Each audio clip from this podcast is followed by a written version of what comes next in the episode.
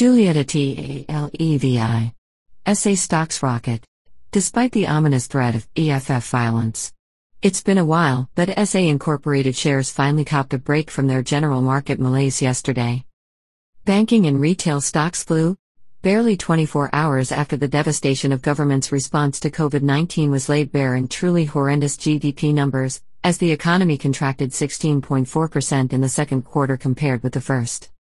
ShopRite, for example, rallied another 10%, taking its gains over two days to 21% since Tuesday's results. Standard Bank gained 9%, and Nedbank 8.9%. As Piet Viljoen, one of SA's stalwart value investors, put it, some days, and on not very many days over the last three years, it is really, really good to be a value investor. Today is one of them. He added that he wasn't gloating, it was just a sigh of momentary happiness. Actual satisfaction is still a long way away from here. It may be that people think it can't get much worse. Or it may be that a big international buyer is sweeping up SA stocks, which would explain the RAND strengthening back to around 16.65 RAND yesterday.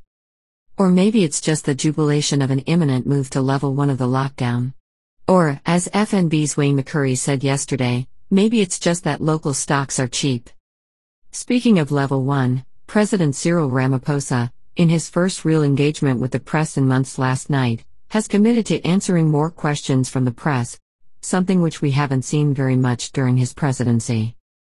Apparently, Ramaphosa will be addressing the nation next week, and the expectation is that level 1 is around the corner. Basically, a resumption of normal life. For more detail on what Ramaphosa said, read the take of FM deputy editor Natasha Marrian here, and that of News 24 here. Maybe it's the prospect of a return to normal life which has led SA's most spectacle fixated political party, Julius Malema's EFF, seeking to reassert the relevance it seemed to have lost during the COVID lockdown. The EFF's grotesque form of politicking, a vicious social media blizzard followed by violent protest, has made all the news this week.